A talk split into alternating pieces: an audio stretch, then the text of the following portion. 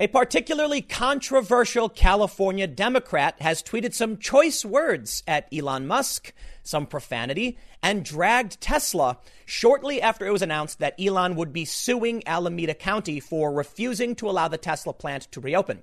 Elon Musk has been going on a tirade recently arguing these lockdowns are unconstitutional and it's time to liberate or free America. He made the point that if you're not making stuff, then there's no stuff. It's a point I've also made. Recently, Gavin Newsom, the governor of California, announced they would begin the first phase in reopening the economy, which includes manufacturing plants. Elon Musk and Tesla then sent out a message that they would try to get their factory to around 30%. They did say to employees, if you don't feel safe, you don't have to come and work. But Alameda County said, we are not giving Elon Musk the green light, triggering an angry response from Elon saying this is the last straw that he was going to be filing a lawsuit and that he would actually relocate Tesla out of California. Now, look, this is really bad news for California, man. They're facing a $54 billion budget deficit. They're looking at an early fire season and a drought in the north. The last thing they need is to lose 10,000 jobs amid this crisis. They really need the money. What's funny about this California Democrat who tweeted these rather choice words about Elon is that she was the person responsible for something called Assembly Bill 5, which cost the state thousands or even tens of thousands of jobs, maybe even more.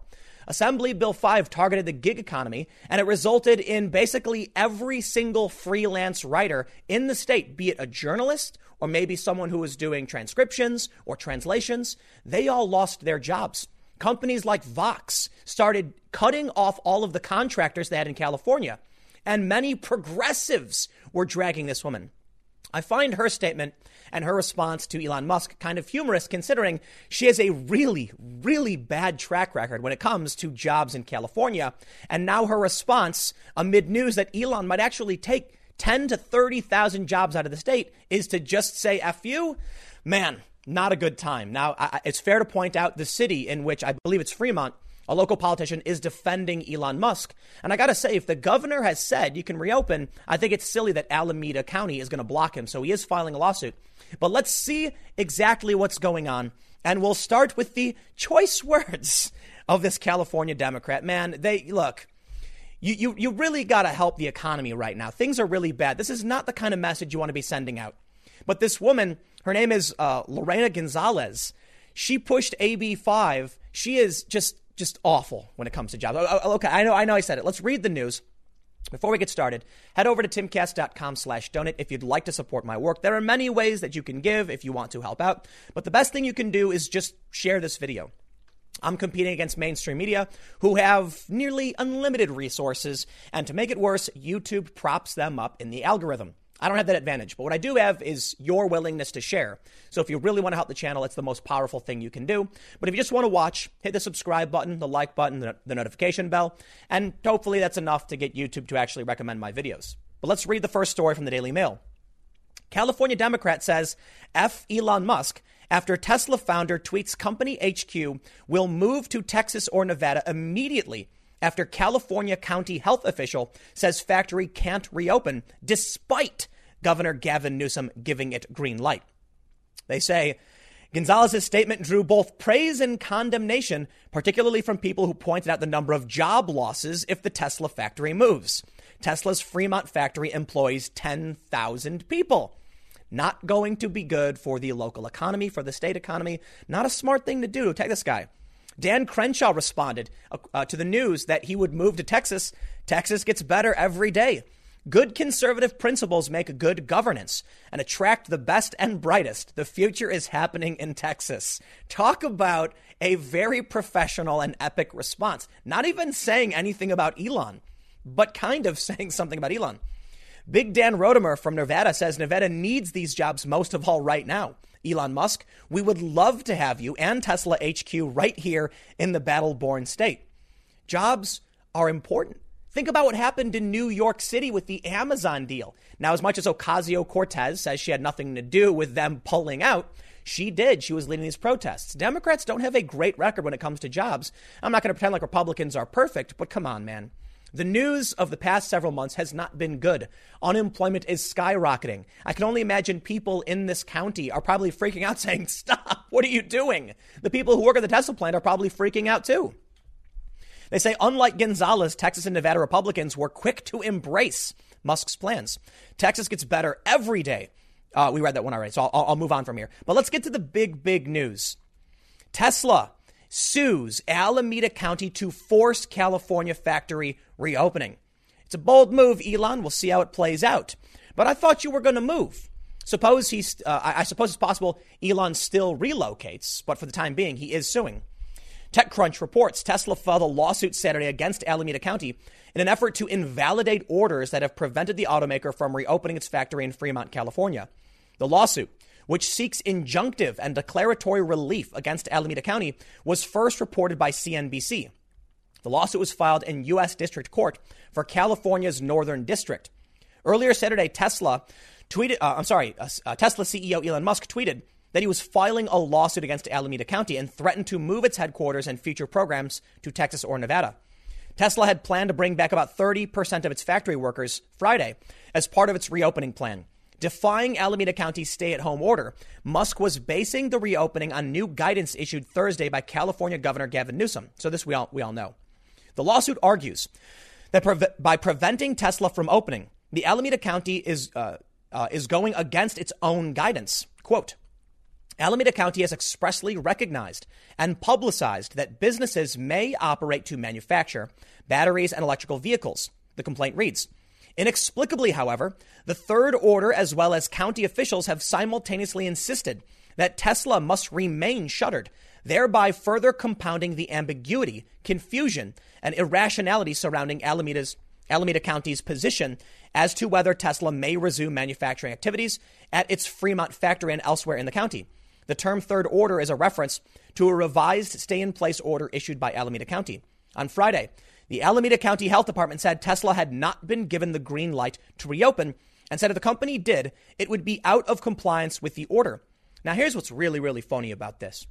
Seems like, according to this lawsuit, Elon Musk and Tesla are just saying, you've issued wishy washy statements. Can we open or not? Why are you saying we can't when you've previously said we could? So to see this response from Lorena Gomez, I find absolutely astounding. Is this really the appropriate way to handle Elon Musk's complaints? No. Well, here's what she said. First, she tweeted straight up, F Elon Musk, bravo. And then she went on to say, California has highly subsidized a company that has always disregarded worker safety and well being, has engaged in union busting, and bullies public servants. I probably could have expressed my frustration in a less aggressive way. Of course, no one would have cared if I uh, no one would have cared if I tweeted that. Why would anyone care if why would they care? They care because you said something profoundly distasteful that doesn't help the situation, but actually makes it work. You then go on to drag the company. Let me ask the people of Fremont do you agree with her assessment? Honestly, I don't know, but I'm willing to bet that at a time when things are getting particularly bad, you don't want to be losing 10,000 jobs. I mean, protests have been erupting across the country. Lockdown orders are being defied across the board. What makes you think this is the appropriate way to handle things? The only reason that Tesla's plant is remaining locked down is because they're agreeing to play by the rules. Meanwhile, across the country, tons of other companies aren't. Check out this story 3,000 California churches plan to reopen in defiance of Governor Newsom's orders. Daily Caller reports California Church United Pastors, which represents nearly 2.5 million members, announced Thursday that they plan to reopen May 31st instead of waiting for stage three reopenings, which includes churches along with businesses like salons and gyms, according to Fox. Now, I'm not here to say whether what they're doing is right or wrong, but to point out the difficult position that Elon Musk is in because he's a high profile and large company. If he was a small business, as we've seen, some of these small businesses have been fined, their owners have been arrested. But you could pull something like this off and maybe get a fine. But because Tesla's so massive, he has to play by the rules and it's very difficult for him to move, which gives him all the more reason to take those jobs away from California at a time when they're facing a major and very, very bad budget shortfall. $54 billion. You know what, man? I rag on California all the time. What is wrong with this state? I'll tell you what's wrong with it. It's people like Lorena Gomez, uh, I'm sorry, Lorena Gonzalez. Assemblywoman Lorena Gonzalez shouts profanity at AB5 protester. It's not just her controversial state bill that the Assemblywoman has had to defend this week. This is a story from February 25th. This lady has taken thousands, tens of thousands of jobs away from California. And now, in a state of frustration, Elon Musk might actually pull out more jobs. The last thing you want to do is agitate the guy. You want to apologize and say, please don't move your company. California, you can do business here. They need the money. But you can always count on someone like Lorena Gonzalez, who has made enemies of the progressive left with this bill. You can always, you can always rest assured you'll get someone like her to fan the flames and make everything worse. She has done it in the past. Think about this story. Let me tell you about AB5. You had people who had weekend gigs writing articles. Maybe it was about a travel location. Because of this bill, which stated that you, gig workers could only do so much work for a company unless they were full time employees. It included a special provision for a limit on how many write, how many articles a writer could write for a company. People lost their jobs. Vox's SB Nation, I believe it was, Vox is a parent company, ended up severing several contracts. I mean, thousands of contracts, I believe, because they said we we can't hire you anymore.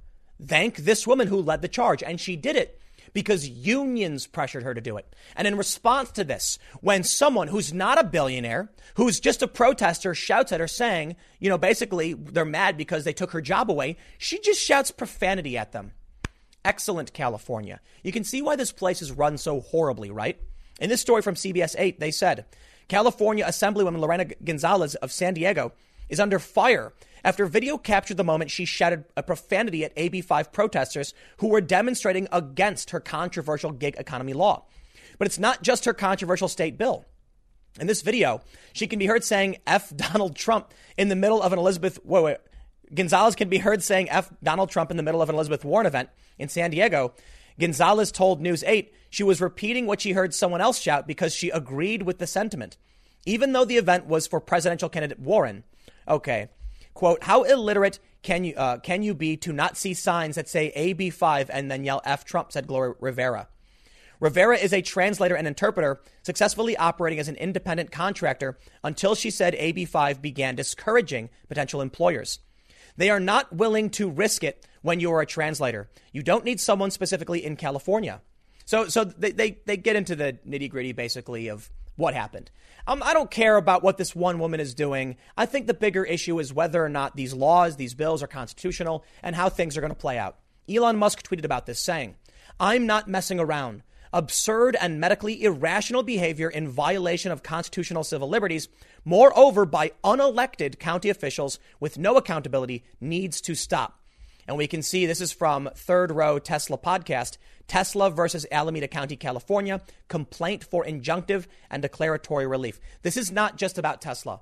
This is about every protester. It's about every job, every company, and everybody who wants things to reopen. Elon Musk is a high profile individual who's essentially leading a major charge in getting these companies functioning again.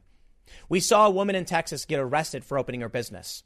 You can't just print money and think that makes things all better.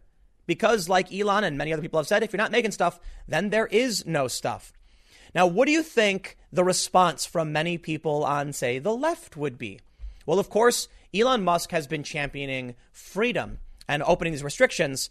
And over at the r slash politics subreddit, which is supposed to be a large network of six million individuals discussing politics, it's just leftist propaganda. And for some reason, the left is absolutely ignoring the real crisis we're facing in terms of the economic downturn. Don't tell me, uh, I, I, can't tell you why, man, other than tribal reasons. Orange man bad. Therefore, no matter what he says, it's wrong. But the UN has warned of starvation, and you know it. The U, there, there's a, another agency in the U.S. saying one in four may go hungry. We got to get things churning again. Otherwise, we are going to see a, a, a much worse loss of life depression, anxiety, homelessness, medical issues. We can't just stop the machine. At, a certain point, it's time to get it going again. But of course, here's what we here's what we get from the comments from the supposedly political discussion.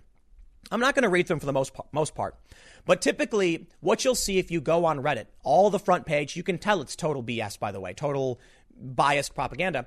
People are claiming that Elon Musk is uh, risking the lives of poor people because he just wants to make a profit.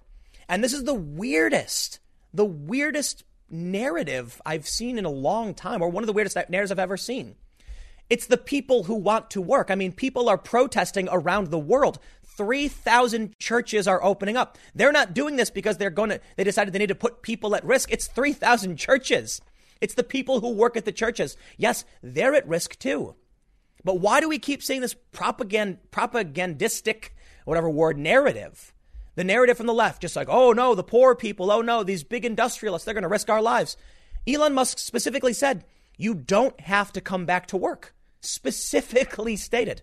Well, let's read this. It says, getting back to work. This is an official statement from Tesla. They say, Tesla is the latest major car maker. Uh, I'm sorry, Tesla is the last major car maker rem- remaining in California and the largest manufacturing employer in the state, with more than 10,000 employees at our, at our Fremont factory and 20,000 statewide. We understand the impacts of COVID 19 has caused and have a responsibility to look out for the livelihoods and safety of our personnel, many of whom rely on us and have been out of work for weeks due to the impacts of shelter in place orders. Given the governor's recent guidance, which is supported by science and credible health data, the state and federal government's classification of vehicle manufacturing as national critical infrastructure, and our robust safety plan, Tesla has started the process of resuming operations. Our employees are excited to get back to work, and we're doing so with their health and safety in mind. They say, Our restart plan is the result of months of careful planning and preparation. It was modeled after the comprehensive return to work plan we established at our Shanghai Gigafactory which has seen smooth and healthy operations for the, for the past three months. We're taking the time we need to get our personnel properly trained before they, keep, before they begin to work, and all employees must complete an online video training before returning to work at any Tesla, Tesla facility. We have a thorough return to work plan for all locations. A cross functional response team, including an in house physician, has been working daily to establish health and safety guidelines based on location and job specific risk assessments and we're continuously reviewing our processes to ensure they work for our employees in this new environment. Back in March, we conducted risk assessments at each site, looking at how and where people work, how they interact, and what measures are needed to meet safety standards. Standards. In some cases, we have added partitions or barriers to separate work areas and minimized employee interactions by positioning parts closer to where that task is completed or the line. We are also requiring additional personal, uh, personal protective equipment along with rigorous cleaning and disinfecting protocols. Our return to work playbook details the comprehensive safety measures we have introduced to ensure employee safety. I am not just going to read their statement and claim they're being honest. If somebody doesn't want to work, you don't have to work. That's the most important thing. But I think what we can really see from the responses on Reddit and from the statement from this California Democrat, Lorena Gonzalez, F. Elon Musk. They don't know. They don't care. They didn't read the plan. They didn't read the statement. They just want it to shut down. And I can't tell you why other than tribal reasons. Of course, there are some conspiracy theories that the Democrats are hoping the lockdown will persist so it hurts Donald Trump. I'm sure there are some people who think so. And maybe that's the guiding narrative of the tribalist left's position willful ignorance, a refusal to actually read what their plan is and, their, and, and look at their safety protocols, and then claim they're sacrificing the poor people. Elon Musk wants to reopen. That's fine. They recently lost a bunch of money because Elon tends to be a eccentric billionaire type individual tweeting out things on Twitter, making people quite upset. But it's so strange to see you know, Reddit used to love Elon Musk, and now it's just become fringe partisan propaganda. And I, I rag on, on, on, Reddit quite a bit, but, you know, I'll throw some more shade in there. There's a subreddit called Pics, P I C S, pictures. And the other day, someone posted some weird meme about Trump. And I'm like, why is this in a picture subreddit? Why are you putting politics in meme subreddits? Makes no sense. Why are the only comments we see blind ignorance? Let me tell you something. To the, the lady saying F Elon Musk, to the lady saying, uh, to the people saying Elon Musk doesn't care about the poor people, here's a statement from Mayor Lily Mei on Tesla. She said, as the local, local shelter in place order continues without provisions for major manufacturing activities such as Tesla to resume, I am growing concerned about the potential implications for our regional economy. We know many essential businesses have proven they can successfully operate using strict safety and social distancing practices. I strongly believe these same practices could be possible for other manufacturing businesses, especially those that are so critical to our employment base. The city encourages the county to engage with our local businesses to come up with acceptable guidelines for reopening our local economy. As we have done for over a decade, the city is prepared to support Tesla as soon as they are able to resume automobile manufacturing operations and are committed to a thoughtful, balanced approach to this effort that remains safe for our Fremont community. So now think about all the people dragging Elon Musk, who is being actively supported by the mayor of Fremont, who is being cussed at by someone from San Diego, not even Fremont. Why? Why are you so angry about all of this? Protesters are showing up saying we want our jobs back. And what do they do? They mock and belittle them in the press and insult them and call them rednecks who want haircuts. These are people who have who are on the record saying, I need to work. I need to eat. The Dallas salon owner, she said, I have kids who need to eat. And I have employees who are not eating because they're feeding their kids instead. So she says, I won't apologize. I'm reopening. So what do they do? They lock her in jail. Think about what's going on. In Dallas, they released prisoners, hardened criminals, saying, We don't want people to get sick. But you're a salon owner, we're going to lock you up for seven days. It was a county jail where they released these people. How does any of this make sense? So you can drag Elon Musk, but I'll tell you what, when you do, you do not look like a good faith actor. And this is the big problem I have with, you know, left, right culture or whatever. And it's why I find myself where I am. Where is the honest left saying if Elon Musk wants to safely reopen, and it's in the best interest of the region. The governor agrees, the mayor agrees, then perhaps Alameda County is wrong and he is justified in filing this lawsuit. Why then would some other Democrat from nowhere just say F you? It's an emotional response that argues nothing. These people have something beyond Trump derangement syndrome. It's, it's, look, Trump derangement syndrome. People just get irrationally angry at whatever it is Trump does. But now it's infecting the periphery to anything around what may be in line with what Donald Trump is saying. So if Trump comes out and says that we need to reopen things and liberate, anybody now who goes anywhere near giving someone a job must be in line with Trump, or not even that. They just, the same twisted anger and hate they feel towards Trump, they now assign to literally anyone who goes against the tribe. That's how bad it's getting. So let me remind you all, the people dragging Elon Musk and saying F you, the mayor is trying to support Elon to, to reopen. Isn't that good enough? Shouldn't you back off because you don't know what Fremont needs? You want to argue about New York and how they're doing? Go for it. New York, being the epicenter, can do what New York needs. Fremont needs something else. So, you know what, man? I don't know if Elon Musk will actually leave, but outside of the nitty gritty of this circumstance, I think to a lot of conservatives, Elon Musk is a standard bearer. He's rushing full speed into this fight, waving that flag, and it's many conservatives who want to see things reopened, who want their jobs back and don't want to sit around and don't want to take a handout. There's another really strange thing about what we see on Reddit and other comment uh, forums. The left arguing, why don't these rednecks just take universal basic income? Has it ever occurred to you that they don't want to take money from the government? That they want to just work and produce things and be free to live how they see fit? This is what these people in these cities don't understand. I don't understand why you wouldn't want to just sit around in your apartment and collect a check from the government. A lot of people don't want to do that. I have the privilege of doing some kind of media job where I get to express myself in a way that is fulfilling every day. And I imagine a lot of people are having an ex- existential crisis as they can no longer perform their much needed task. People love doing their jobs. Not everybody. I guess maybe if you live in a big city and you work at a really awful office job, you're probably not happy. But a lot of people, and I, I think I understand why it's conservatives, do work that makes them happy. Be it a, a trade job, working in a salon, being a barber, or working in a factory. They like building things. They want to get back to work. They want to make money for themselves. And you are standing in their way because in your city, in New York, for some reason, you think what applies there applies to Fremont, California. So, you know what, man? I'm not going to tell Elon Musk what he needs to do. If he wants to open the plant and his employees want to come back, it's their choice. Why are, why are all these people acting like Elon Musk is sacrificing these people when these people of their own volition will go back to work? because they want authoritarianism. Because the people are too stupid? I don't know. You tell me. I'll leave it there. Stick around. Next segment's coming up at youtube.com slash timcastnews at 6 p.m., and I will see you all then.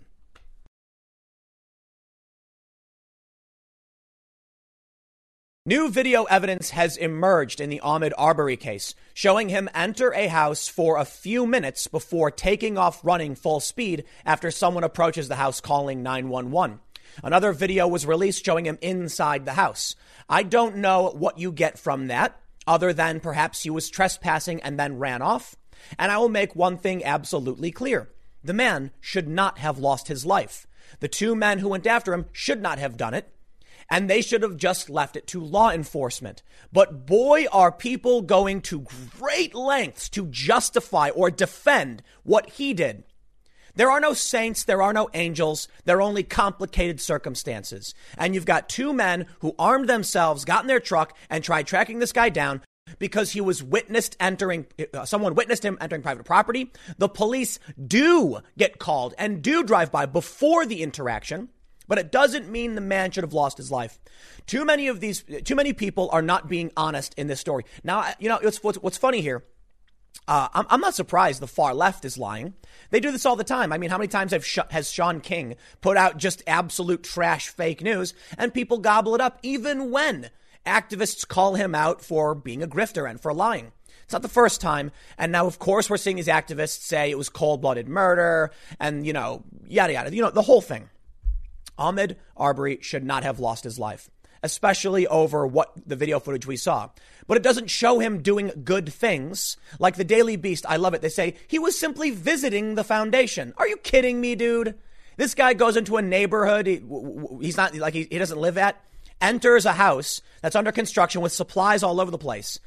Maybe it's because I grew up in Chicago that I have a different view of this, but people raid construction sites all the time. There's a ton of raw materials that are valuable, that are worth money. Now, they argue, and, and this is actually coming from law enforcement, it's not necessarily illegal or a, a, a serious offense to enter private property because you need to have no trespassing signs. And if he didn't take anything, then at worst it was a misdemeanor trespass of some sort. But what we have now from the Atlanta Courier Journal and Channel Four, uh, I believe this is Channel Four in Atlanta. Let me let me let me see what I got. What we have here. This is uh, Georgia news outlet. Is video footage showing Arbery entering this uh, uh, this this construction site. Now, of course, we see the Daily Beast. Let, let, let, me, let me just break this down for you and show you how you're being manipulated. And the reality is, let, let, me, let me just not bury the lead. I think what we're dealing with is going to be potentially uh, manslaughter. It may be fair to call it negligent homicide, depending on the jurisdiction and, and the laws they have in place. But basically, all the people who are saying it's murder, you're setting yourself up for failure, okay? Because they've arrested the two men now for murder charge, felony murder charges. And that means they're saying these men went out with the intent to end the life of this man. I believe that is premature to to to assume. We don't know. We've seen footage, and and uh, uh, another interesting bit is coming up. A lot of people are having, having a lot of arguments. Let me try and break this down for you. But in the actual video footage that was released, it looks like, well, I, I don't want to say what it looks like, but as Arbery is running, two items are seen in the middle of the road. Some have argued that that was him dropping the things he had stolen from the construction site. I, I can't make that argument because you can't see whether or not he drops anything. And we don't know what's lying in the street. People are making assumptions saying it's a hammer or otherwise. I don't know that. Okay. But you make up your own mind. Let me just, let me just break it down very simply. This man was entered under a neighborhood, walked into a building that was under construction for uh, just under five minutes, I believe, according to the Atlanta Courier Journal and one of the video uh, videos that have been released. A man is seen walk up to the house who calls 911 and says someone's in this house. Arbery then takes off running, and the man says he's running, he's running. Another man then calls 911 saying that a black male is running down the street. The McMichaels, he runs towards where the McMichaels live, then get, grab, grab their weapons, get in their truck, and go after him. This is according to their statement. Now we're outside of the realm of what video footage can tell us. We then see the video pick up with Ahmaud Arbery running towards the pickup truck. What appears to be Travis McMichael is standing in the front of the pickup truck. Arbery runs around the right side, and then he comes across the front. We hear a bang. According to the prosecutor, that was when the first round went through Arbery's hand, I believe. A fight breaks out. Arbery strikes Travis a couple times, and then we hear another bang. At this point, it looks like you can see Arbery took a hit to the chest. There's a third bang, Arbery dies. I believe the two men are at fault, but very likely to have to be manslaughter. But there is still more complicated information. As much as we're seeing a desperate attempt from many outlets to try and uh, defend what's going on, the Daily Wire uh, covered this. I don't think I have it pulled up, but many uh, many stories have actually no. I think I do have it. Check this out. This is from the Daily Wire. The two men charged with fatally, fatally, shooting Ahmaud Arbery told police they thought he was a suspect in several burglaries that had occurred in the area. The only problem? There were no reported break ins to cops in the weeks prior to the shooting, reported CNN. Why, I'm surprised. Well, I can't say I'm too surprised at the Daily Wire, but this is a common misframing that we see in the media. Reported burglary is not what was stated. The two men didn't say we had reported these burglaries and thought that was the guy. No, they said there were there were burglaries. Okay, again, we don't know. Stop making assumptions. Stop choosing sides when you have no idea. So great job, Daily Wire, for pointing out something that isn't necessarily proof of anything. Now it is, it does raise questions. We can then ask the question, why don't you report the break-ins? For the same reason many victims don't report crimes. When someone breaks in your home and takes something, what are you going to do about it? If you live in a small town and someone steals small items, you're really going to file a report. They're not going to do anything for you. Not everyone does. I'm from Chicago. This I know. I've had my garage robbed. I've had my bike stolen and the cops say, shrug. You really want us to file a report? Sorry, it's gone. But more importantly, they say Glynn County Police Lieutenant Sherry Bashler told the outlet no burglars had been reported in the weeks before Arbery's shooting. Okay, interesting. We'll, we'll, we'll have to ask the, the two men what, why that is and that the last similar crime reported in the neighborhood was an automobile burglary. Oh, so there was a burglary.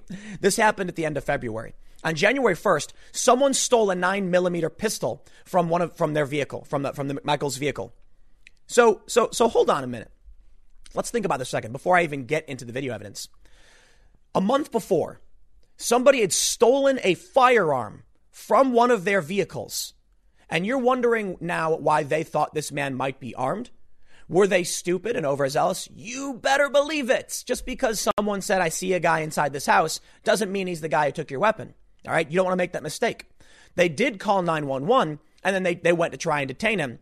I can understand why they may have assumed he was armed because whoever was, you know, they believed was robbing people, or at least just the one time if they were lying, well, they stole, a, the person stole a gun. So here we have a guy entering a property and then he runs. Let me let me actually go through uh, uh, the, how the Daily Beast frames this, because it seems like even the Daily Beast has no choice but to point out that it doesn't really look good for for Arbery. Now, again, I can say it for the 50 billionth time, he shouldn't have died, but it's not murder. It's something else. Probably manslaughter, negligent homicide. I think these two men are responsible for the death of Ahmaud Arbery. Look, illegally entering or trespassing is not, it should not warrant a death sentence stealing a hammer should not warrant a death sentence. Don't go out with, you know, your, your weapons because you saw someone milling about on a construction property.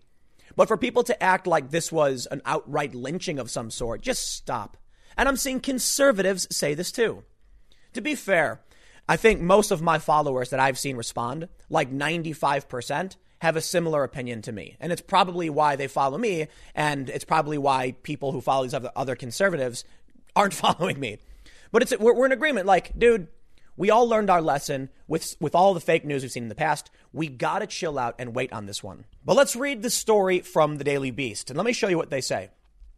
They say Ahmaud Arbery, 25, was running down a street in the city's Satilla Shores neighborhood early in the afternoon of February 23rd when he caught the attention of Gregory McMichael, a former cop and investigator with the local district attorney's office. McMichael was sitting in his son Travis's front yard. Travis, the guy is running down the street. Let's go. Let me stop you right there they're cutting out the early context. In the story that we have from the Atlanta Journal uh, Courier, is that what I believe is what, what it's called? They mention that someone actually saw him in the house before the McMichaels ran. So I can only assume they had been informed, hey, there's a guy in this property. I think it's the guy, maybe. And they got in their truck and went after him. Considering that previously a firearm had been stolen, I can't say I'm surprised they grabbed their weapons. You know what, man? It's still, look, manslaughter i am not a prosecutor or a lawyer or anything like that, but this is why you leave things to the police, especially if you want to make sure you get justice, because this is not justice. This guy ended up dying. That is not justice. I'm sorry. That is absolutely not. But let's let's get back to reading the story. The men who are white said they suspected Arbery, who was black, might be connected to recent thefts in the neighborhood. Thefts in the neighborhood? I thought it was burglaries. They grabbed weapons and followed Arbery in Travis McMichael's pickup truck, which bears the Gadsden flag and Don't Tread on Me motto. And I don't care about that. A neighbor, William Bryan, joined the McMichaels in pursuing Arbery, according to the police. Soon after the trio confronted Arbery, according to Gregory McMichael's account. In the police report, Arbery turned toward Travis McMichael's truck as he stopped and exited and struck Travis. Full stop. Not true. We have the video. You can argue, based on their statements, that they were following him and he refused to stop. You can argue they went ahead of him and then stopped. But in the video, and I can't show it, the, the uh, Arbery runs to the pickup truck. He's running towards the men. Okay, they did not confront. They may have confronted him, but not not when this fight broke out. That was different. Arbery turned toward Travis McMichael's truck as he stopped and exited and struck Travis. The Daily Beast even saying Arbery went to this truck and struck Travis McMichael. A video that circulated widely on Tuesday, and that Aubrey's aunt, Thea Brooks, said depicted her nephew, shows a black man and white man struggling both on and off screen as shots ring out fighting over a weapon and a dude gets shot. But the video's provenance and whether it was the same footage shot by Bryan that was cited by a local prosecutor who initially declined to press charges in connection with the shooting was unclear. Travis fired a shot, and then a second later, there was a second shot. The police report states at least two shots struck Arbery, the Glynn County Coroner's Office told the Daily Beast last week. Now, like I mentioned earlier, the prosecutor said something to the effect of the, the first one went through Arbery's hand because he had grabbed the weapon and then it went off. And he even said it may have only gone off because they were fighting over the weapon in the first place. The reason I bring that up is because if this was cold blooded murder, what you'd expect is the guy to take his, his gun and aim it at him and then make the decision to end his life. And that's not what happened. It was a fight over a weapon. They say Arbery died in the middle of the street where he fell, and no one has been arrested or charged with a crime. But that's that's not true. Yeah, there's an update, I should say. On Tuesday, District, District Attorney Tom Durden the third prosecutor to tackle the killing announced he would present the case to a grand jury. They have been arrested. So the Daily Beast goes on to say Arbery was not armed. What he had done was visit the foundation of a home being built. Full stop. No, we have the footage. He wasn't just visiting the foundation. Again, you can argue he simply saw a house and decided to go check that out and see what was going on. Look, man, I think you are desperate to defend this guy. If you're going to act like him going into a going on a private property to a fully formed house. This wasn't just a foundation. From the outside in the GBI footage, we can see this house by any regular person's assessment. You can see right there in the top right. It is a fully built house as far as anyone's concerned. The inside is under construction. I'm sorry. He wasn't just visiting the foundation. I don't know what he was doing. I'm not going to accuse him of anything. Let's read on. They say what he, what, what he had done was visit the foundation of a home being built just down the street from Travis McMichael's home a new structure whose owner, Larry English, told the Daily Beast he received a notification on his cell phone of someone on his property that day. He provided footage to the Daily Beast that Brooks, Arbery's aunt, identified as depicting her nephew. Okay. The Daily Beast now says they have they have seen the evidence of him entering this home, and of course you have already seen it as well. I don't know what he's doing in this video, but it gets more interesting when you take a look at this story. GBI reviewing additional video footage in Ahmaud Arbery case. And I'm going to show you a still that people are bringing up that I think is also relevant. And again, there's going to be a lot of questions here, but I'll tell you what, I do not expect us to ever actually know what happened because the court of public opinion and the pitchfork mob do not allow for facts. When conservatives like the Daily Wire are piling on and pushing the narrative without evidence, yeah, things are going to get really bad. You need at least someone to try and demand the truth. But if you can't, if, if, if you're getting all the left line and then you get the, the, the Daily Wire people and, the, and other conservatives joining in the pile on, you know what, man? Don't be surprised if we never really find out what truly happened. But here we can see in this frame of the video first, there's Arbery running towards the pickup. But you can see here there are two items in the road. I don't know what those items are. It could be a leaf, it could be some rocks. I have no idea. Many people have speculated that was him offloading what he had taken from the construction site. I don't know that. I will tell you my personal biased opinion as someone who lived in Chicago on the south side, where we often see these construction sites.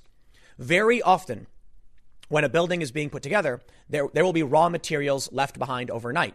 It is common enough, especially where I grew up, for people to go in and try and take raw materials. Not just that, but sometimes power tools and other other tools get left behind. These things can be worth money. Now, I do think it's silly to try and insinuate he was taking a hammer because hammers cost like what? Four dollars. I really doubt the dude went to this house and was like, "Ooh, a four dollar hammer. Let me take it." I think that's absurd. I don't want. I don't know what what those things are, but I'm just letting you know that's what people are speculating online, and they're trying to. They're also trying to argue he's wearing boots. Nah, I've watched the footage over and over again. It does not look like he's wearing boots. Some people have said, well, he's not wearing jogging clothes. And my response is like, bro, not everybody wears jogging clothes. You can go for a run in khaki shorts. I know it's silly. The point I'm trying to bring up is, as I've said a million times, we don't know. We don't. We really, really don't. But the most important issue here is that the activists on the left, of course, are going to spin this. They're going to try and get political points for it. And you know what? If the, I don't, I don't know what the conservatives who are doing this are trying to gain from it, but it's, it's really annoying. Let me read this for you.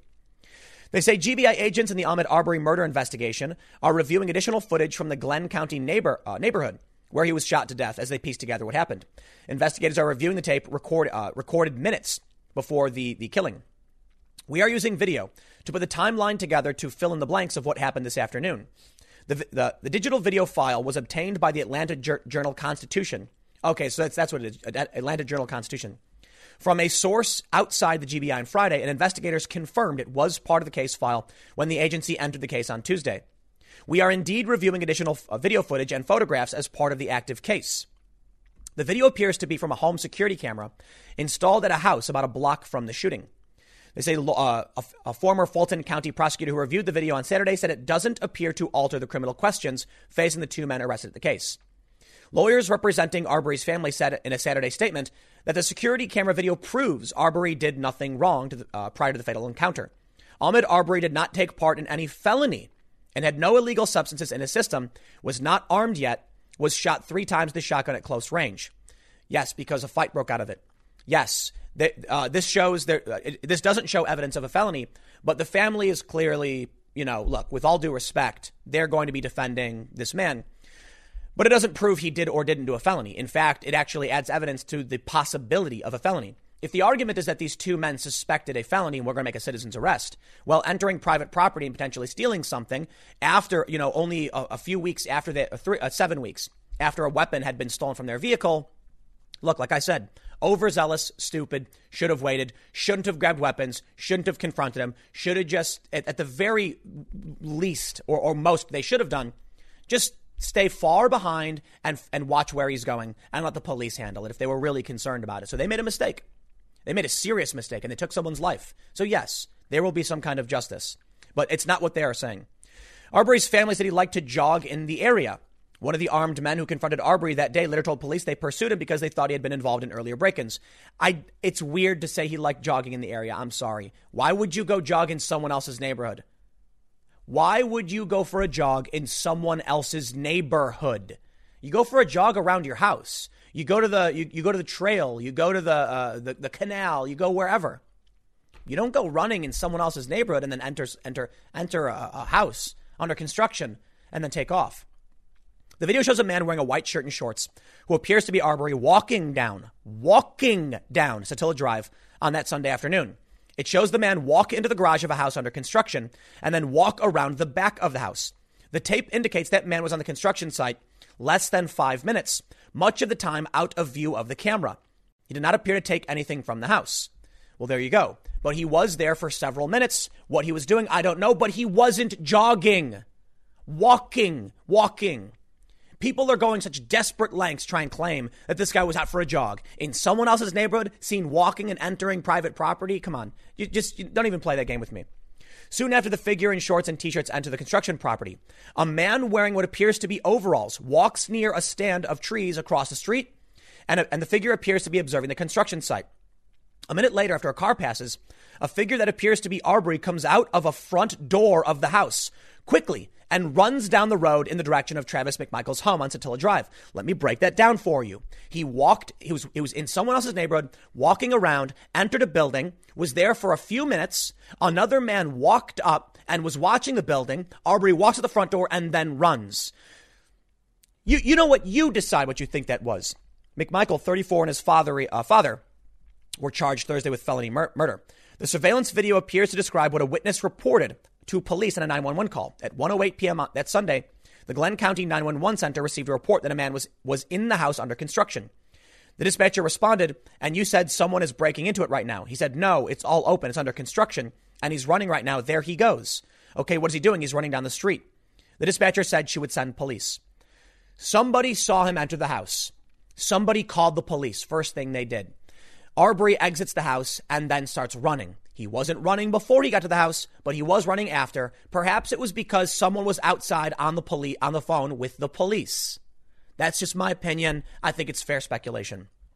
Six minutes later, another call, another person called 911 to say there's a black male running down the street. Now that's a stupid thing to call for. The security video shows a person who appears to be Arbery continuing down Satilla Drive. Former Fulton prosecutor Mary Aurora, who reviewed the video, said entry of a construction site is not necessarily a crime. At most, it may be a misdemeanor unless anything was taken. Georgia law allows for a citizen's arrest in a felony crime committed in one's presence, said Aurora, who is currently a criminal defense attorney in Atlanta. But a citizen can only use reasonable force to detain a person, and deadly force cannot be used unless it's to prevent a forcible felony or for self defense. So the McMichaels were not in the right.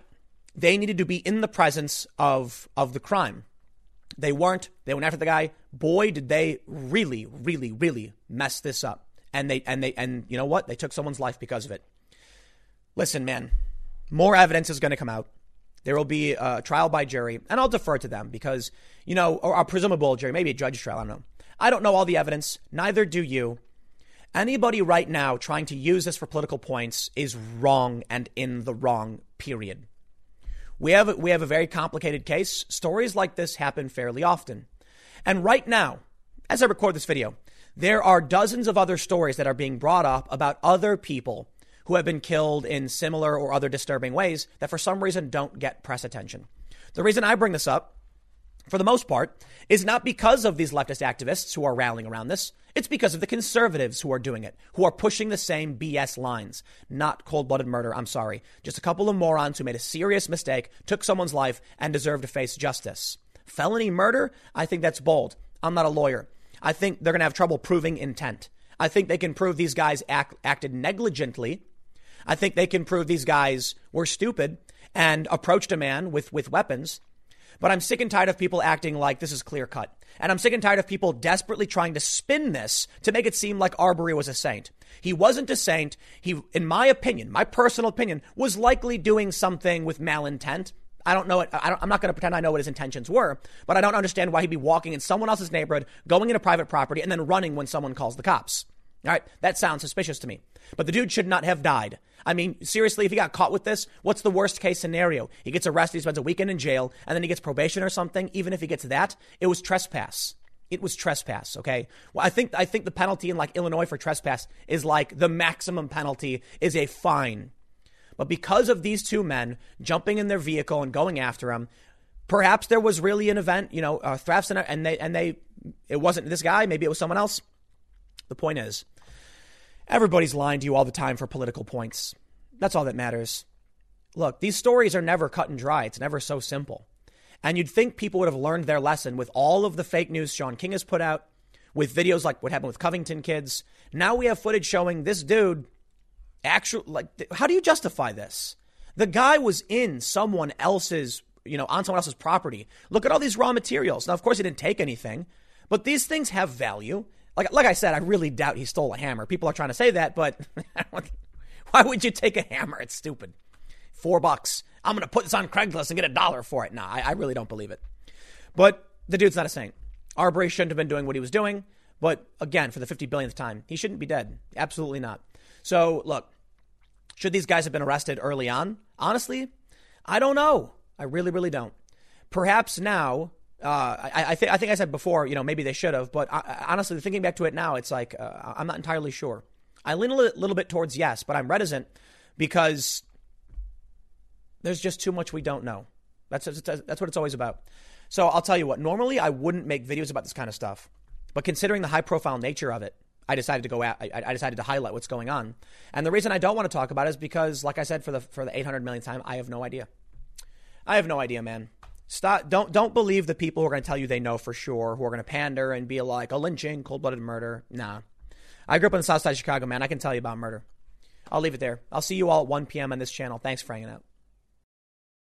Most of you who watch my channel probably agree with me that MSNBC is complete trash, fake news, conspiracy nonsense, and CNN's pretty bad too. You can criticize everybody, but man, is MSNBC particularly bad. Take a look at this story. I knew nothing.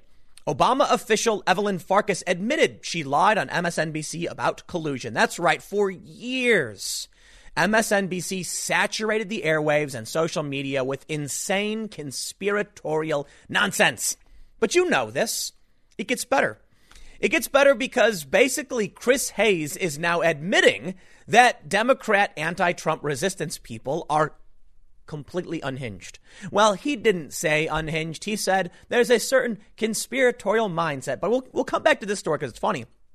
I got to show you this very, very beautiful interview from the New Yorker in which Chris Hayes basically says, Yeah, resistance Democrats are kind of nuts. And it's funny because he's part of the problem. I mean, he's the one or one of the people dis- disseminating this ridiculous garbage out of his mouth and into their brains. Take a look at this passage from the interview in the New Yorker. I don't want to put MSNBC in the same category as certain other cable news networks at all.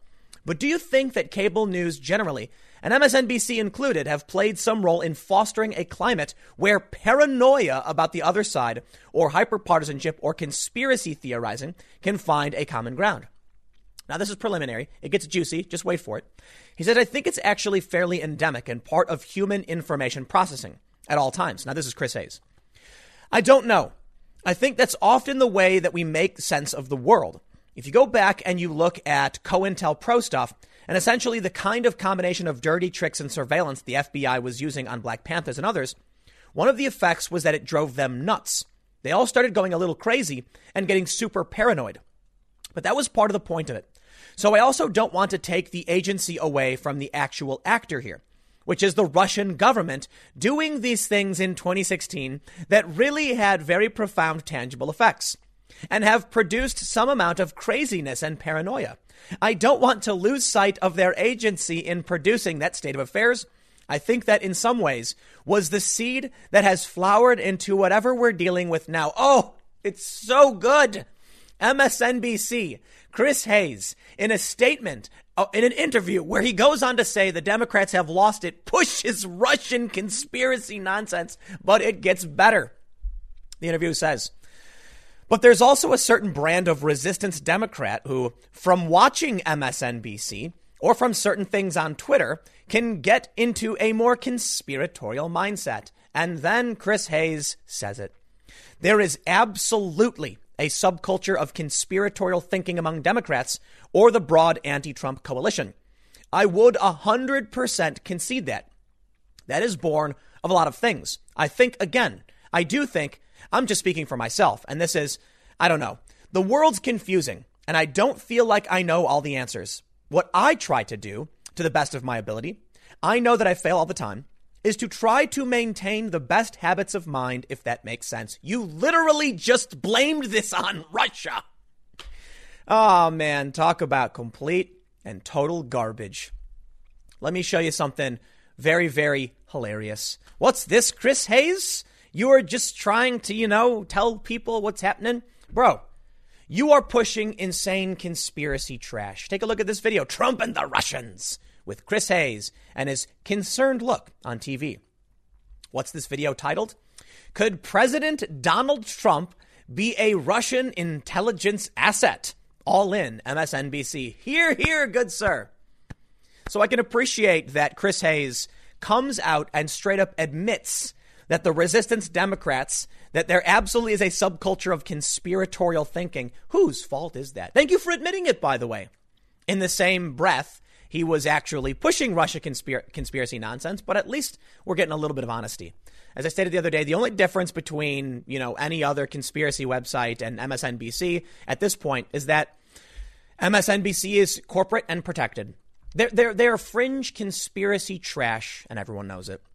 Well, Glenn Greenwald went on a Twitter thread talking about the fake news and the Russiagate. And for it, they kind of uh, they kind of dragged him. I'm gonna I'm gonna pull up his uh, his actual Twitter thread on this. This is him coming out against Jonathan Chait. This is funny. David Frum took the quote from Glenn Greenwald, where he said, "The indisputable reality is Mollie Hemingway, Chuck Ross DC, and a handful of other journalists skeptical of Russiagate conspiracy theories were far more reliable than CIA mouthpieces at CNN, MSNBC, and the Washington Post." Who got rich with books and showered themselves with awards. And then I love it. Jonathan Chait says Greenwald just said it's indisputable. I guess we can't dispute it. Glenn Greenwald's response yes, completely indisputable. If I had done this, I'd hide in shame for eternity.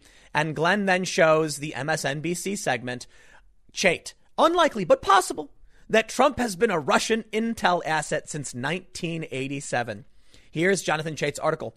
Will Trump be meeting with his counterpart or his handler? a plausible theory of mind boggling collusion. All of these media outlets pushing this insanity. No, look, I'm not. I'm not uh, uh, advocating for YouTube or any other social media platform to go out and ban all of these people. That'd be a violation of, in my opinion, the right to free speech. I'm not talking about the First Amendment. I'm talking about their right to express themselves as they see fit. But you could at least stop propping this up, YouTube, and they do. But you know what? Fine, whatever. I want to show you this thread from Glenn Greenwald where he actually breaks down what's going on. And uh, when he says that there was, it's the original tweet where he got criticized for it. When he calls out some good journalists, he also ends up calling out some good left wing journalists. Before I read this, though, I'm going to give a shout out to myself. Take a look at this channel. It is my main channel. You can click in the link below. It's timcast.net. Will automatically redirect you to my main channel. And the reason I'm doing this is you may have noticed in many of my segments, I'll say, hey, make sure you go to this, you know, youtube.com slash timcast. It is a different channel. A lot of people, I get messages all the time from people saying, I don't understand. I thought this was the channel. No, I have multiple channels. I have three, technically four. So go to timcast.net and you will be pleasantly surprised, many of you, with a channel you may not be familiar with. Subscribe if you want more content every day at 4 p.m. But let's read uh, Glenn Greenwald's thread here. So I read you the first one already, that he was praising these conservatives. This is a story from The Federalist. Now, The Federalist gets a negative rating, a very, very bad rating from NewsGuard. You can see here just red X's across the board.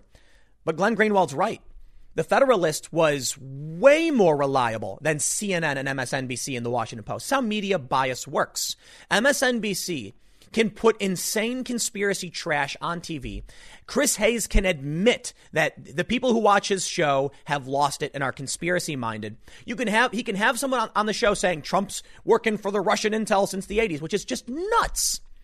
And NewsGuard will say it's a okay, and YouTube will put him on the front page and everything they say is just totally fine. But Alex Jones, of course, he goes one step too far. You want to know why this is dangerous, in my opinion? I don't care if Alex Jones wants to comes out and say they're turning the freaking frogs gay. I don't care. What, you, what, what, what, what, what are you worried about with that? Someone's going to watch that. They're going to laugh. Some people are going to believe it. And what, what Jones was saying was based in some reality, atrazine. It's, it's, it's, it's complicated, right? The point I'm making is if if Alex Jones wants to come out and start ranting about fifth dimensional aliens and all this, you know, crazy conspiracy non stuff, I don't care because that doesn't really have. I understand it can have an impact on the world, but reg- most people disregard it. When Rachel Maddow and Chris Hayes go on TV and start screeching about the Russians, that's close enough to reality that more people really believe this. So the, the point I'm trying to say is, I know Alex Jones has said some kooky stuff. And I'm not super concerned about a bunch of people who believe that there's a bunch of gay frogs everywhere. I know I'm being a little bit hyperbolic. But what what's disconcerting is when Rachel Maddow and Chris Hayes go on their show. They're supported by the mainstream. They're supported by YouTube. So people believe this is credible. And then they just spew out this word vomit into our ears. And people believe it.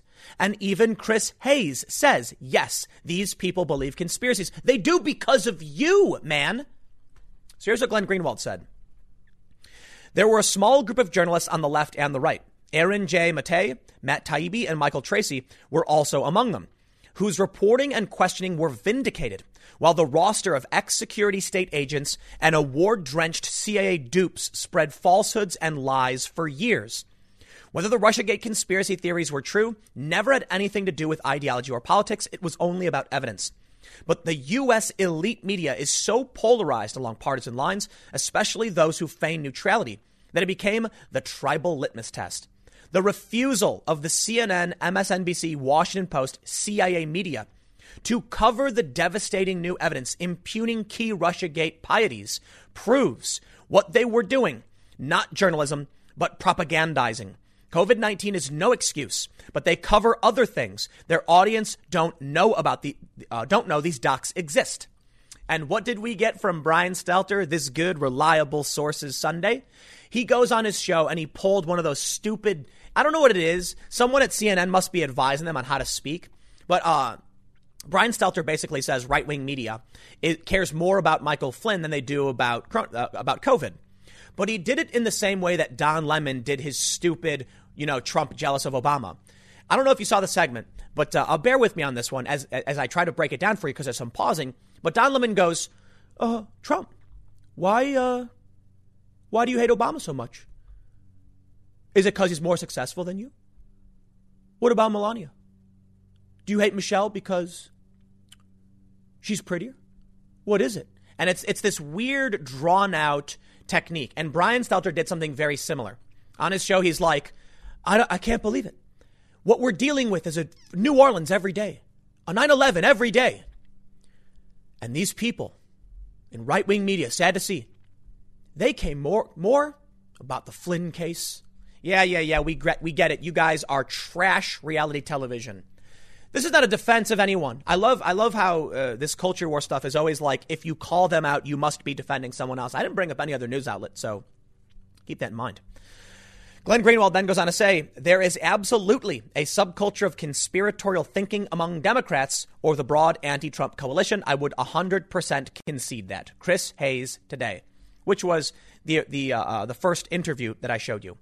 Chris Hayes just come out and straight up saying it. Well, let's get to the core here. What's really going on?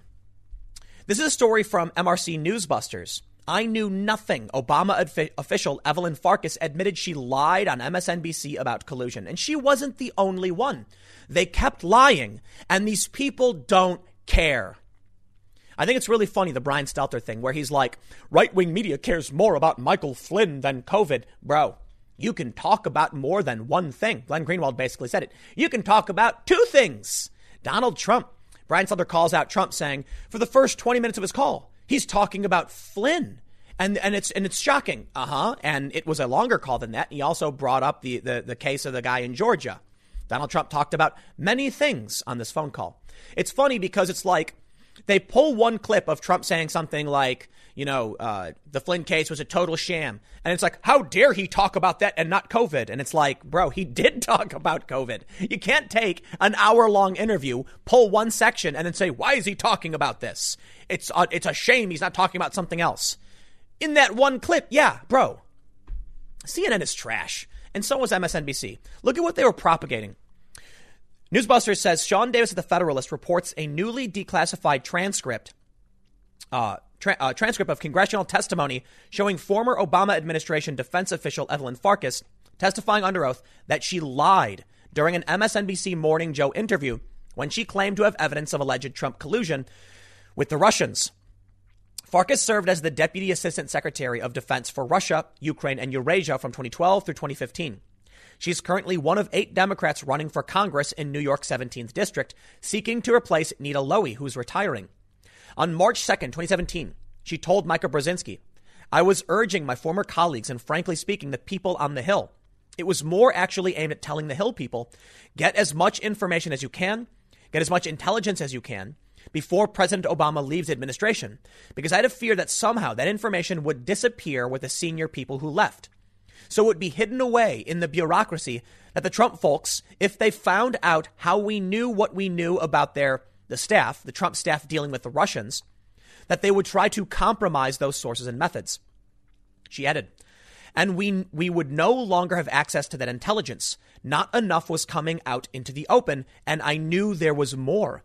Now, fast forward to Farkas testifying before the House Permanent Select Committee on Intelligence on June 26, 2017, and the story changes under oath. Quote, why don't we go back to that sentence that I just asked you about? It says the Trump folks, if they found out how we knew uh, what we knew about their staff dealing with Russians, Gowdy said. Well, how would you know what the U.S. government knew at that point? You didn't work for it, did you? I didn't, said Farkas, a former mid level Russian analyst who left the federal government. Then how did you know? Gowdy responded. I didn't know anything, Farkas said. Did you have information connecting the Trump campaign to the hack of the DNC? No. So when you say we knew, the reality is you knew nothing. Correct, Farkas responded. Gowdy didn't stop there.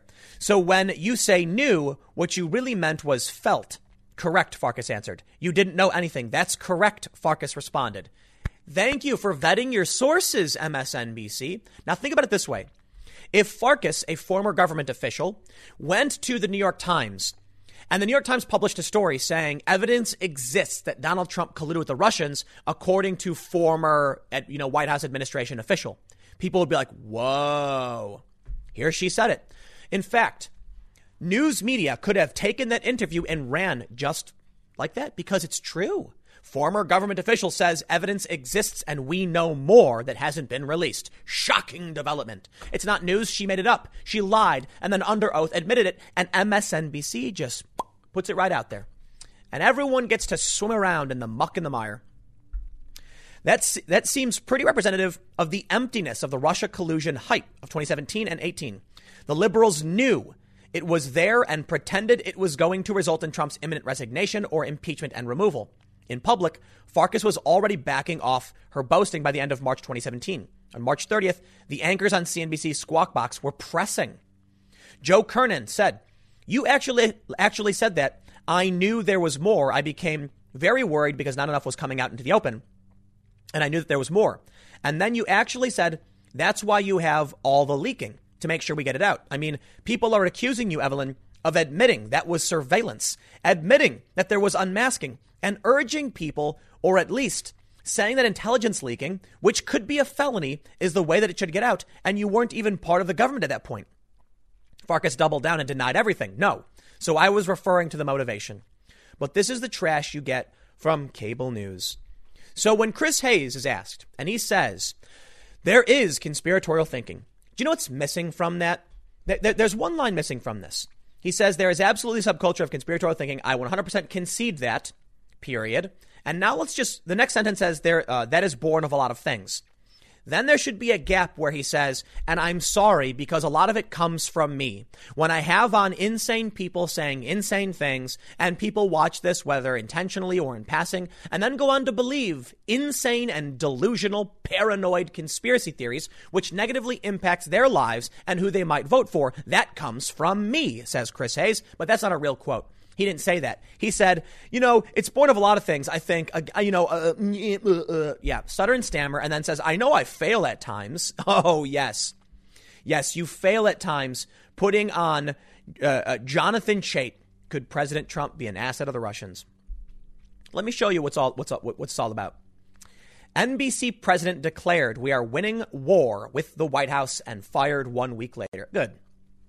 This is a, another story from Newsbusters saying that on April 27th, NBC uh, News president Andy Lack published a haughty op ed for the network's website Think. It was titled, Journalism is Under Attack from Coronavirus and the White House, but We're Winning. One week, one week after this op ed was published, Lack was fired by NBC News. Well, because they're, they're, they're, they're lying and they're full of it. We know they're lying. We know ABC covered up that one really, really big story, but for the sake of this video, I won't bring up. But you know what I'm talking about. Amy Robach, Project Veritas uncovered this. We know that NBC News was actively trying to quash a story about a Hollywood producer gone, well, a really awful, awful man we know that several other people in NBC News have been removed because of major scandals. And now there's a story circulating that apparently New York, I believe, is investigating NBC News for more harassment and scandals. So it's no surprise to see a high ranking NBC individual then get up and claim that they're fighting a war with the White House and winning. I don't care what you think you're doing. Journalists aren't supposed to be at war with the president. You just do news. You're supposed to be an arbiter of facts. They're not. They think they're the arbiters of truth, but they're not. And they, they should be. They're not. Now, there's no such thing as a perfect journalist, right? But what journalists should be doing is when Donald Trump says something, showing what he says and providing context and, you know, and, and, and analysis. So what they're really doing is misleading context and false framing and then using manipulative analysis. So uh, here's, here's what should happen Donald Trump will say something at a press event. He says something like, you know, hydroxychloroquine may or may not work, but I'm hopeful. There you go. Publish his statement and you're done. That's news. The other journalists should then ask a question. To, you know, how hopeful are you? Do you think this will really work? What, what do you want to say to that? What more could be said? Trump's position was clear. Instead, what we get are journalists who snip things out of context and mislead to get clicks because they're at war with Trump.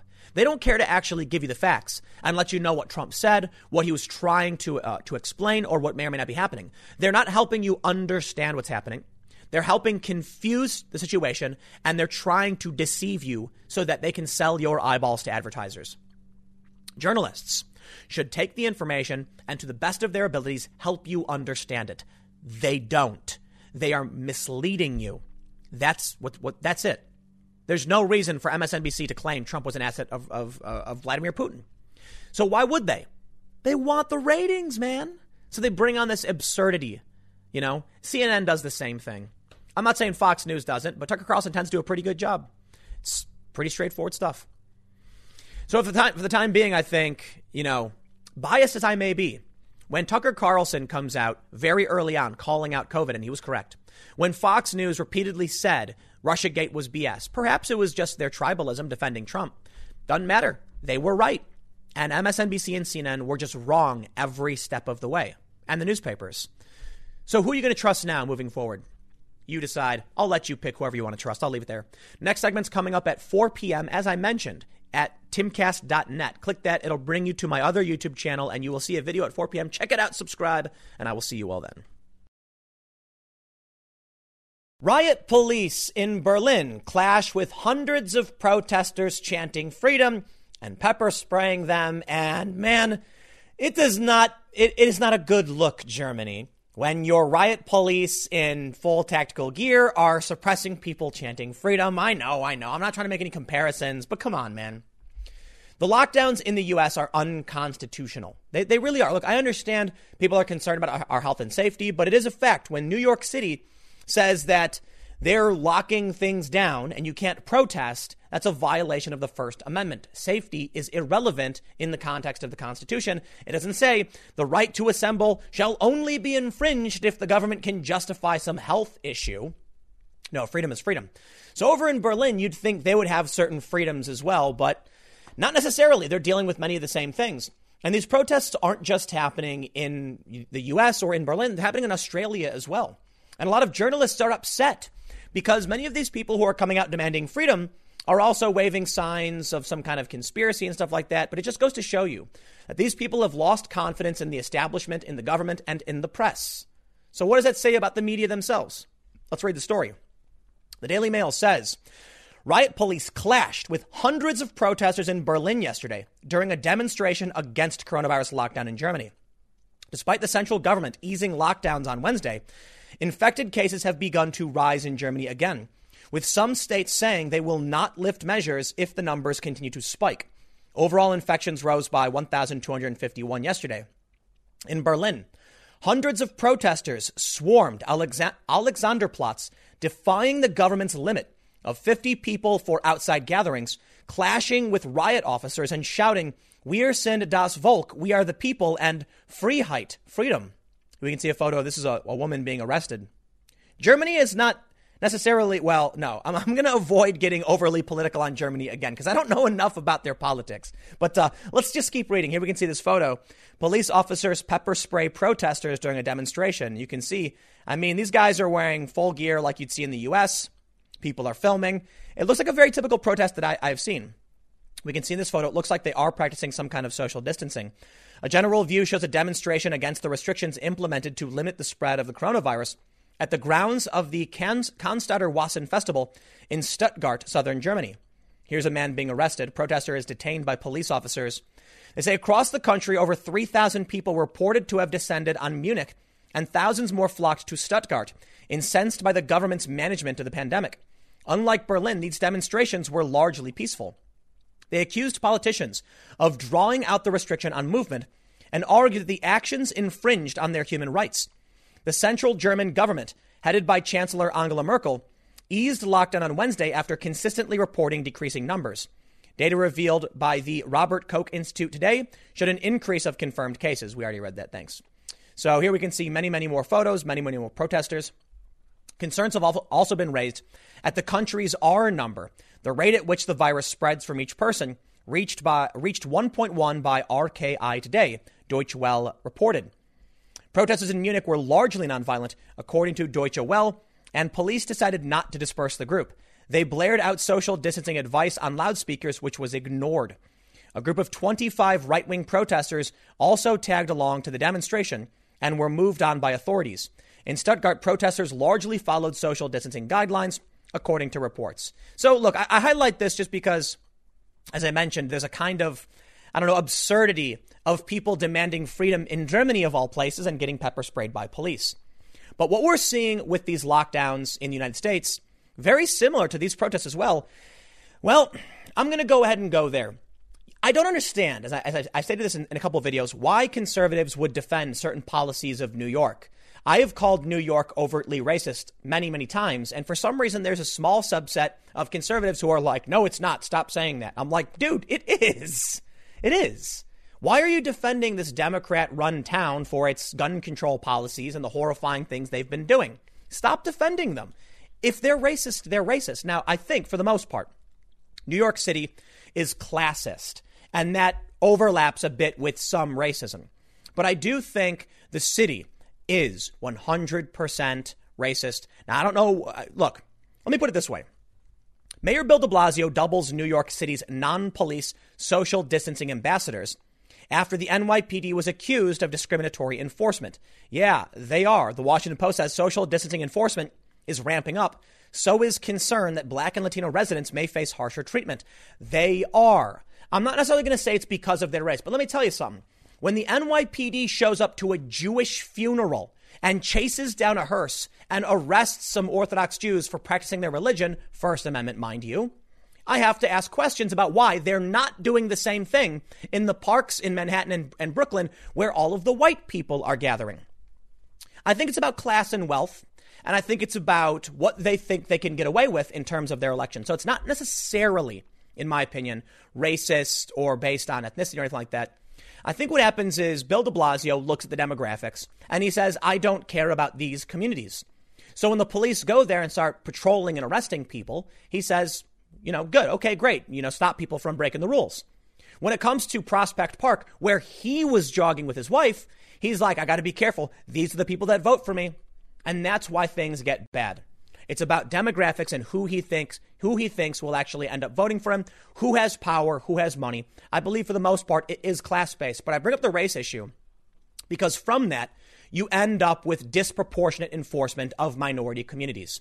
So it's not racist in the sense that Bill de Blasio is going like, yeah, ha, ha, and then targeting these, these communities. It's more so that he just doesn't care. I mean, look, he goes, he, he specifically called out the Jewish community. Meanwhile, they're talking about like providing resources for mosques and things like that. It's all about what he thinks will get him elected. So he neglects some communities and he gives privileges to others. That's what ends up happening. So now we're now he's apparently going to be adding these these ambassadors. I don't care, dude. I don't know who you think you are suspending the First Amendment, saying no protests allowed. But if people want to protest, they're legally allowed to. The government cannot infringe that right. So I wonder what's going on here. Let, let, me read this. They say after an outcry over racial disparities in New York City's enforcement, Mayor Bill de Blasio plans Sunday to double the ranks of non police workers trying to persuade people to comply with the policy. And they don't have to. You can try and persuade them. First Amendment, try harder. Says uh, more and more. The emphasis will be on, on a communicative, encouraging approach, the Democrat said, while noting that enforcement through ticketing will still be there when needed. Look at these photos. The number of city workers deployed, blah, blah, blah. We, we, have seen all these photos. An NYPD squad, uh, squad car patrols around St. Mary's Park in South Bronx, one of the areas which critics said were more aggressively enforced for COVID social distancing restrictions. The city didn't immediately have information on social distancing arrests or summonses. De Blasio reiterated there have been relatively few under 10 summonses, blah, blah, blah. New York City Police Department data released Friday showed that of the 374 summonses issued through May 5th for violating orders, 52% were given to black people and 30% to Hispanic people. Now, a lot of people point out the first thing they go to is maybe the Hispanics or the or, uh, or the black community are violating social distancing more, right? Let me break this down for you and explain to you the problem of New York City. The city is mostly not black, not Hispanic, not Jewish, okay? I think it's actually not necessarily a majority white, but I'm saying these communities don't make up a massive proportion. So 52% are given to black people and 30% to Hispanic people, boy, they must really be breaking social distancing, right? Because of the lower number of people relative to, say, whites or other or other communities. No, the city doesn't care. When they when it comes to the parks, they issued like four, uh, 43 tickets to like everybody in Central Park. You see it all over uh, uh, all over social media. People saying, "I look out my window and people are just going about their business like nothing's happening." So if you're going to see a photo like this, the number of, well, they're not actually talking about what the photo is, but we've seen tons of photos of people walking around in wealthier areas of Manhattan and having no problems. Prospect Park, very few problems. Central Park, very few problems. South Bronx, there's a problem. Why? Okay, maybe it's because the people in Manhattan comply with the police instantly and the people in South Bronx don't. We can make a lot of we, we can make up a lot of reasons, but the point is New York City has awful policies. They don't work. They're violating the constitutional rights of everybody. And I'll tell you what, you know what I'm going to do? I'm going to give a shout out to all of these summonses that went to the black and Latino community. You know why? At the very least, it says that these people were standing up for their rights. I know it might sound a little bit silly, but yeah, come on, man, let's be real. If the cops are coming out and breaking their oath to defend the Constitution, violating the law of this country, they are criminals. As far as I'm concerned, de Blasio can't do what he's claiming he can do. You can't give someone a ticket, fine them, or arrest them because they're outside. I'm sorry, the Constitution doesn't allow that. The government can't do that. So if you're disproportionately targeting minority communities, sure, or perhaps these people disproportionately told the cops to go F off because they didn't do anything wrong. And they didn't. But we'll keep seeing it um, for a couple reasons. For one, you've got social justice leftists who are absolutely going to call this out. But you know what? Hey, man, I'm never going to defend New York City. Uh, maybe I'll defend them for something. I don't want to be absolute. But New York is an awful place. It's why I left. They got a lot of problems, man. And it's not necessarily rooted in race, as much as many of people on the left would want to tell you, but there is an overlap because of race and class. It does happen. So the NYPD wants to violate pe- people's rights, then you know what? 100% call them out. But I'll do, I'll, I'll do you one better. I don't care about the race of the person getting their rights violated. They're all getting their rights violated. Period. I think we're going to see a wave of lawsuits once this starts wrapping up. We're probably going to see a wave of lawsuits even now. I guess we'll see how it plays out. I'll leave it there. Stick around. Next segment's coming up in a few minutes, and I will see you all shortly. Social media companies are biased, and the far left bias is destroying them in many ways. And they'll probably survive, and they'll probably continue to grow and make more money, but they are being hurt in a lot of ways. We've seen the rise of alternatives, notably Minds.com and BitChute, which have done very, very well as people flee certain platforms looking for alternatives. But now we can see one of the best examples of how unchecked bias is destroying some of the biggest social networks. Of course, you can see that some people have left YouTube. Many people watch my content on BitChute, for instance. You may be watching my video there. I don't do anything, it automatically syncs up. Cool, so you can go watch it. Over on Reddit, the World Politics subreddit has completely collapsed. This was a subreddit, a forum that had 1.2 million subscribers. Now, it is just porn. It is porn and memes. You know why? Well, they'll argue now it's just free speech, so we let whatever happen happen. No. The subreddit was so biased that people were seeing overt rule breaking posts and no enforcement on the rules. And so they said, F it and just went nuts. And now everybody is piling into r slash world politics and posting whatever they want. It seems like a bunch of people started posting cartoon nudity. And then the funny thing is, some, somebody made a subreddit called r slash anime titties, which was dedicated to discussing world politics because Reddit is dying. So long as the moderators are biased and the ridiculous orange man bad narrative persists, this website will continue to circle the drain. And now I can show you the evidence, and you'll get a kick out of it. This is a story from Distractify. They say the subreddit World Politics is currently a huge mess. One of the most popular communities on Reddit is quickly spiraling out of control. The page, which touts itself as a free speech political subreddit, with no agenda and few rules, has recently become a breeding ground for not safe for work posts featuring porn and hentai. That's anime, anime and manga pornography.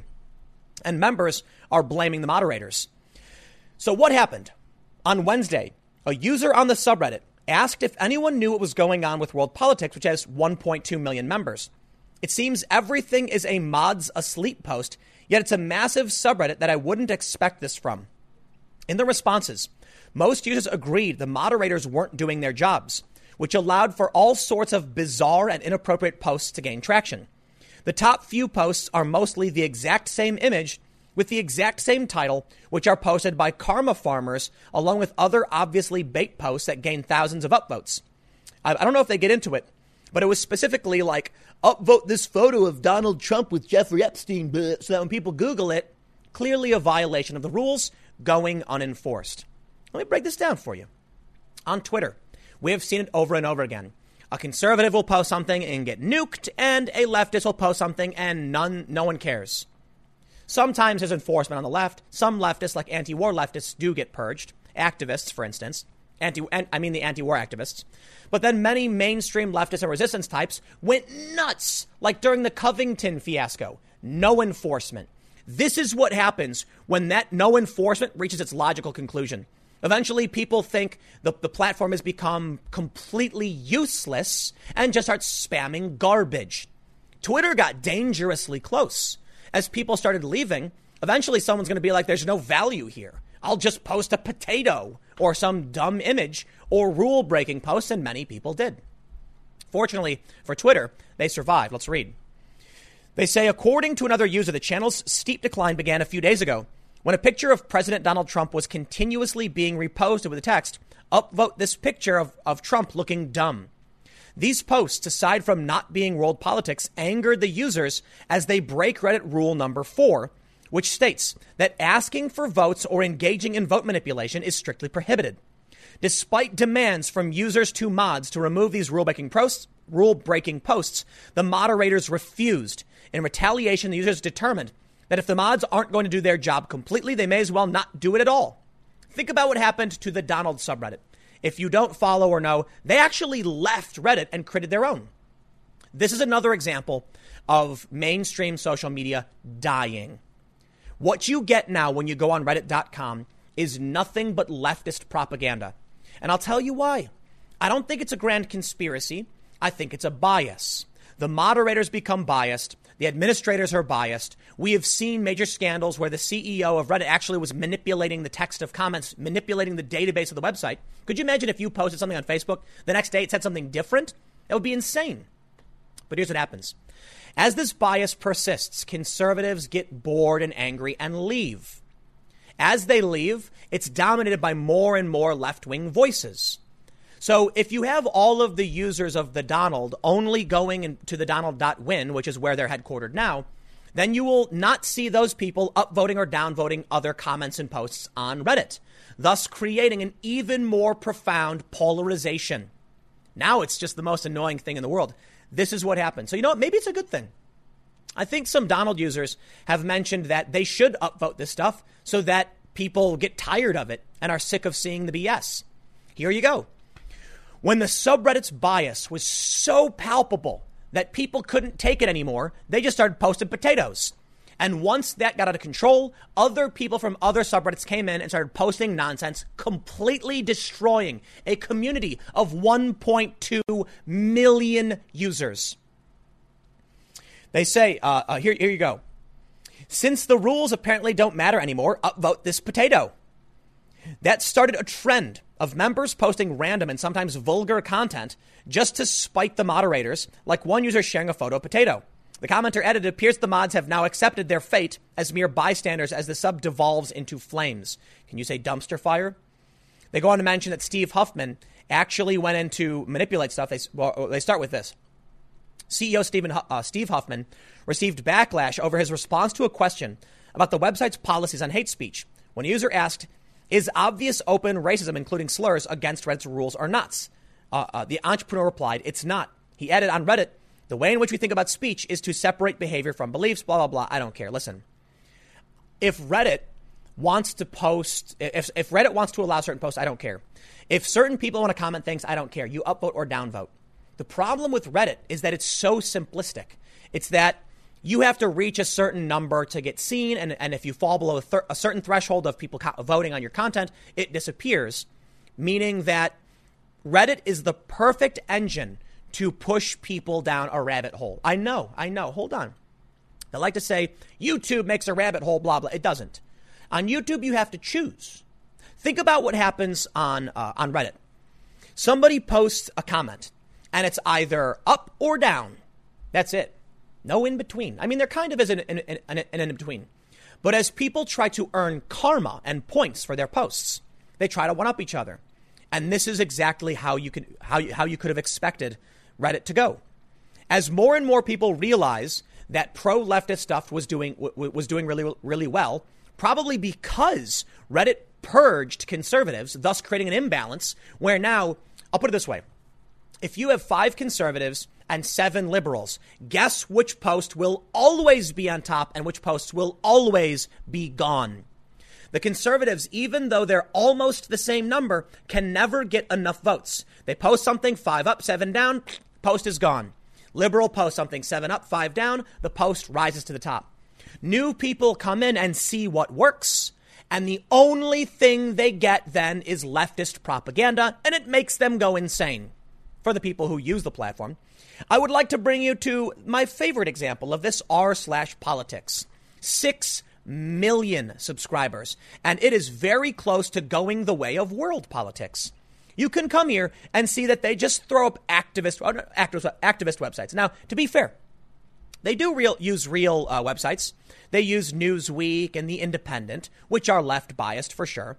But often you'll see things like Common Dreams. Common Dreams, an overt activist website appearing in top political discourse. I don't see Breitbart. Of course not. You won't see the DC Examiner. You're not going to see Breitbart. You're not going to see the Daily Caller. You're not going to see the Daily Wire. You will see left wing, left leaning websites, and you will see leftist propaganda websites. When this happens, conservatives leave because no matter what they post, it gets obliterated or removed. They can only go somewhere else, perhaps r slash conservative or r slash the Donald. All six million of these users, then, passive users, come here and see nothing but leftist propaganda. And maybe that's by design. Maybe that's exactly what they want. Far be it from me to tell them they can't have what they want if they're upvoting it. But this is a problem with the way Reddit was designed. I don't know how you fix that problem because certain posts will go up and go down. And it just depends on what people prefer. And because conservatives have been, you know, banned and removed and started leaving, the left is now in a dominant position. But I'll tell you what's going to happen. You are going to see them go the way of world politics, where you'll start seeing things like this. Sniper monkeys arrive in U.S. Vuvuzela blowing beavers from Chile are close behind. I look forward to these posts hitting the r slash politics subreddit because they will, because the rules don't matter. That's how it's been for a long time. R slash news has also been very, very biased. They say you can only submit uh, content from domains that are on the whitelist. Common Dreams on the whitelist? Are you nuts? It's not a news website. How can you have an honest political discussion when you're putting overt propaganda in here, but banning conservative websites? So, yes, there will come a time when people flood politics and the moderators won't be able to do anything about it. They'll lock the subreddit and then it will collapse. But I think the big issue is that conservatives don't care. They don't come here, they go other, other places. The problem then becomes regular users going on Reddit and being inundated with this trash. Look at it this way 57,000 people online. I don't think they, they ha- actually have that many moderators, about 60 moderators. If there are 60 moderators and 60 people showed up, just 60 people, and posted 60 posts, I assure you all those moderators aren't active. They'd have to go through it. So it, it's only a matter of time before the consistent rule breaking of one of the biggest subreddits causes it to collapse. I'm sorry, I take that back. It's actually already happened. World politics was one of the biggest. How long un- until you think that this, this subreddit goes so far left it just completely collapses? I'd imagine it'd be soon. But I'll leave it there. I don't use it anymore. Man, I remember when politics actually, you, you'd actually get a good discussion. But the moderators now just, it's just all leftist. You get, you, you get what you get, man. And eventually it's going to go so far left it'll just implode. I got one more segment coming up for you in a few minutes, and I will see you all shortly. We wrap up this fine Sunday with some good old media bashing. And who better to lead the charge than the president himself? Donald Trump tweeting that Brian Stelter of CNN is just a poor man's lapdog for AT&T. You know what, man? Brian Stelter has been getting worse and worse. And it's sad, really. Because I don't got a problem with someone being a partisan and being biased. I'm biased. I've got my, my, my, my focus. I'm constantly ragging on Democrats, much to, uh, you know, a lot of people get bored and tired of it. It's a different channel. If you want to check it out, go to timcast.net. You will see my other channel. And boy, do I ever rag on Democrats. That's fine. You don't got to like it. You don't got to watch it. If you disagree with me, you're free to disagree with me. But that's just the stuff I see and the things I care about. Brian Stelter would rag on Trump. And as much as I'm like, it, it's tiring, yeah, I get it. I rag on Democrats, you rag on Trump. Welcome to the game. But over time, Brian Stelter started becoming dishonest with his criticisms of Trump to where we come to today, where it's just overt nonsense. If you've got a legit criticism, criticize him. But what Brian Stelter did was he said that you know Trump was what should should have been uh, talking about the coronavirus victims, but instead for 20 minutes he talked about Michael Flynn. Okay, he also talked about the coronavirus. It's uh, your argument is Trump should only ever talk about the coronavirus. That's a weird thing. And Brian Stelter did this really stupid, drawn out thing like Don Lemon did, where he's like, it's a shame. These right wing media sites. Yeah, yeah, yeah, yeah. All right, dude, you know what? Just stop. Just stop. You guys are spiraling out of control. I certainly have my bias, but there's a big difference between me saying something like impeachment was a mistake and the Democrats are doing poorly in California, which is a fact reported by Politico, and me just complaining about Ocasio Cortez playing Animal Crossing or something. Yeah, people did that. I didn't. I'm not one of them. I don't care. So Donald Trump tweets this out. Brian Stelter responds. Let's read the news. President Trump attacked CNN's Brian Stelter on Sunday after the media commentator said right wing media outlets lack news judgment due to prioritizing coverage of the Department of Justice's decision to drop the case against Michael Flynn over the coronavirus pandemic. It's, it's a shame that these left wing media sites and, and, and companies like MSNBC are not talking about the coronavirus. Just today, Chuck Todd was talking about Michael Flynn and Bill Barr. But every day, thousands of people lose their lives. Oh, harumph! I, I stand right next to you, Brian Stelter, complaining that. Wait, you said right wing media? No, no, no, no, no. It, it's not right wing media. I thought it was. I thought it was Chuck Todd of Meet the Press, a, a, C, uh, highlighting a CBS interview. Wait, ho- hold on. This this can't be right. I'm I'm confused. I'm, I'm uh, wait. MSNBC. Hold on a minute. You mean to tell me, or is this regular NBC? I don't know. I don't know which one these these people are on. It's one of the NBCs. Anyway, the point I'm making is Brian Stelter pretended to be outraged at Trump and Fox News, when in reality they're talking about the same stuff. Do you want me to come out and be like, I am shocked that Chuck Todd would, would talk about Bill Barr instead of the coronavirus. Well, they're talking about that too. I don't care. They can talk about whatever they want. No, it's because Brian Stelter has nothing to talk about. So he lies, he fakes it, he pretends. And that brings me to the next story. The fake news world. Well, I'll, I'll, go back to the other one in a second. But this story is about Chuck Todd taking Bill Barr out of context. So please, by all mean, means, rag on Donald Trump because he talked for 20 minutes about the Michael Flynn case and the DOJ. But you know what? So is Chuck Todd. Am I, and I'm pretty sure it's MSNBC. Am I supposed to pretend like he's in the wrong too? Why didn't you call him out, Brian Stelter? You could have certainly dedicated a few minutes to be like, but also left wing media does the same thing. Oh, it's because you're lying. You're a liar doing performative journalism to pander to your base and pretend like you're somehow better than everyone else. You're not better than me. I'm not, well, actually, I was going to say I'm not better than you because we are all playing a game, right? We all have our bias. Like I said, I rag, you, you go to my main channel, it's like Democrats, Democrats, Democrats. And boy, do the Democrats panic a lot. But I'll be fair to myself in that we're in an election cycle where everyone's asking questions. And yes, I do focus on the Democrats a lot. Feel free to criticize me for it. I have multiple channels. I don't always just talk about the Democrats across all of my content. And if you listen to my podcast, it's like 20 minutes out of every day is like me ranting about Democrats. But I get it. I do talk about them a lot, man. I know. And I deserve criticism for it. That's just my bias. Because when I read the news, it's what strikes me, it's what I'm concerned with, it's what I see. And then I want to talk about it because I have my own biases too. But if you want to pretend like the right wing is this awful, evil machine propping up Trump's lies and ignoring the real tragedy. Nah, man, you're, you're, now you're just lying to people. Listen, when I talk about my view of Democrats, I do it honestly. And I explain that, yes, I'm biased. But I really do think these are things we should be paying attention to. And I feel the Democratic Party has collapsed in on itself and it's gone nuts. I mean, look at Joe Biden all day, every day. But listen, when Bill Maher is even coming out and saying the th- same things I'm saying, and you're seeing things like the walk away campaign, I do think I'm right. But I'm not going to lie to you. Yes, Donald Trump talked about Michael Flynn for 20 minutes. Yes, Chuck Todd took a co- uh, uh, an interview out of context to smear Bill Barr. What Brian Stelter does is just lies. Trump's comments were part of a retweet of a message from conservative commentator Dan Bongino, who was also attacking Stelter.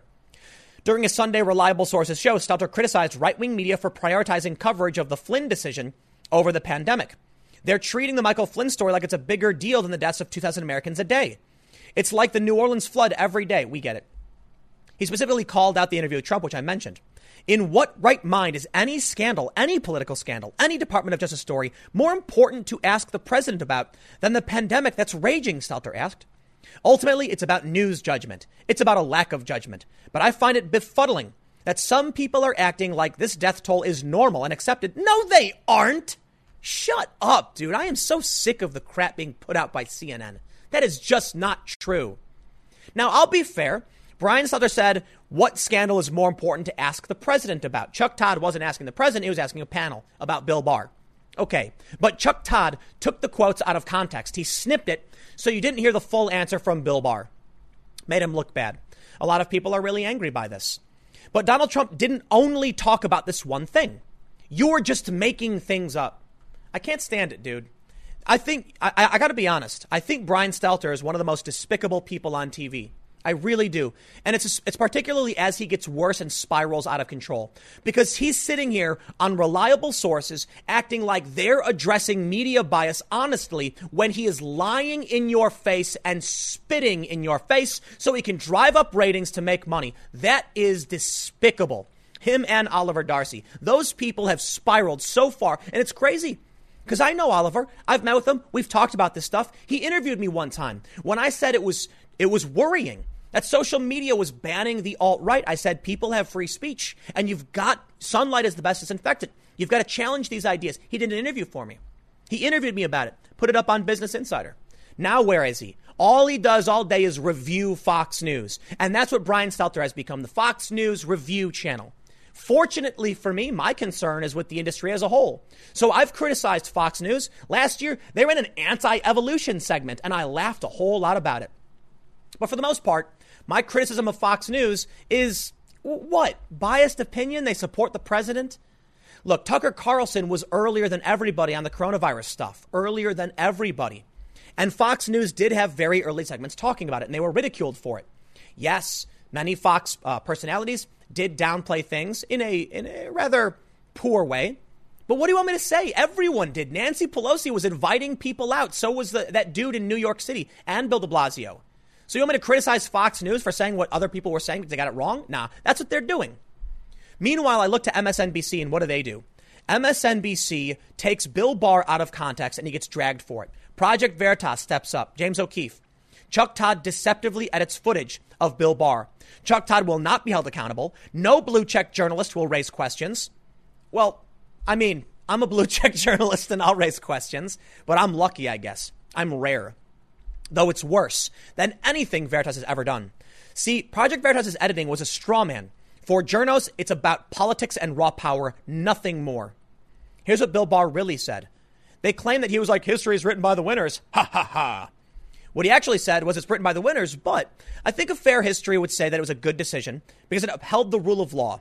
It helped upheld uh, uh, it, it, helped it upheld the standards of the Department of Justice and it undid what was an injustice. James O'Keefe then says media is everything. Uh, media is everything. Narrative is everything. It is immoral and criminal what our media institutions do, and it's about damned. Uh, and it's about I don't know that it's censored. Damned somebody somewhere held them accountable for their lies and omissions. Well, Donald Trump does that, and that's why people love the man. Fox News is absolutely far, far from perfect, but at least they have Tucker Carlson and Jesse Watters, who tend to do a good job. I'm not a big fan of Laura Ingraham or Sean Hannity, but they also have Bret Baier. I mean, Fox News, not that bad. And it's kind of weird for me to say they used to be pretty bad. They've gotten a lot better. I mean, Bill O'Reilly was really bad. I got to be honest. That whole segment where he was like, sun goes up, sun goes down. how does that happen? Todd goes in, Todd goes out. And I remember that and I'm like, no, no, no, no, no, no, please stop. I remember watching Fox News last year and they had a guy on talking about like evolution not being legit. And I'm like, what are you, what are you doing? This is so awful. But Tucker Carlson does a really good job. Rational, fairly moderate, leans conservative, nationalist. I disagree with him on a lot of things. But I've been on his show. I think I've been on his show once or twice. He's mentioned me before. And I think even though we disagree on certain issues, he does a good job being honest. And actually, Tucker said that about me. He said, some, I, I was on, I think it was when I was on the Rogan podcast with Dorsey. He said, like, this Tim Pool guy, I think he's a leftist, but an, but an honest one. So good for him. And I laughed when I saw that. Tucker, I think, is the best guy we have on TV right now, to be completely honest. You look at how bad it's gotten with Anderson Cooper, even, and he used to be okay. But they have devolved into a nightmarish cesspool of performative garbage. MSNBC is the InfoWars of the left. I know many people may be fans of InfoWars. That's fine. InfoWars isn't the, the, the vile, evil nightmare that the media tries to claim, them out, uh, claim, claim they are. But I'm not a big fan. I'm not a big fan. And I think Alex Jones says a bunch of weird stuff. I think they've been right in certain instances, but I would not go to them for my information. Sorry. I think they, you know, Jones, for instance, says a lot of really weird things. I don't watch it. You're free to watch it. I don't care. Make up your own mind. I also don't watch MSNBC for the most part. I watch some clips sometimes, but it's because they're they're worse than Infowars. You know why? I stated this earlier, so you'll hear me repeat it for those that are listening to the podcast. But if Alex Jones wants to talk about fifth dimensional aliens and beings and cell phone towers and crazy stories and stuff, yeah, I'm not a big fan. I don't like sensationalists, and I don't like people drawing lines and connecting dots that don't need, don't need to be connected. But what's worse is that a lot of what you, you see from InfoWars can easily be dismissed. A lot of the, the, the, the more, the, the, the, the very crazy stuff. I'm not saying I like what they do. I'm not a big fan. No. But you look at MSNBC, and what they say is based in reality, but completely nonsensical. So a person hears this coming from a cable network and they think, whoa, but that's MSNBC. I mean, it's an NBC company, right? People listen to Alex Jones and they'll take it with a grain of salt. So if Jones says something wrong, people will laugh, roll their eyes, and just disregard it. Rachel Maddow and Chris Hayes will come out and say nonsensical, insane trash, and people will be like, whoa, really? Like just recently, they claimed Michael Flynn got, uh, got, got his criminal charges dropped because Vladimir Putin surely was involved. I'm so over it, man. I'm sick of this. But you know what? The worst, in my opinion, is Stelter because he pretends like he's calling the media out, but he's tricking you. And so it's like catching you in a trap where you're trying to figure out what the truth is. And then he comes along as a snake oil salesman saying, I got the truth right here. Take a look. And you look, and what is it? Fake news. I'll leave it there. I'll see you all tomorrow on this channel at 10 a.m. Thanks for hanging out.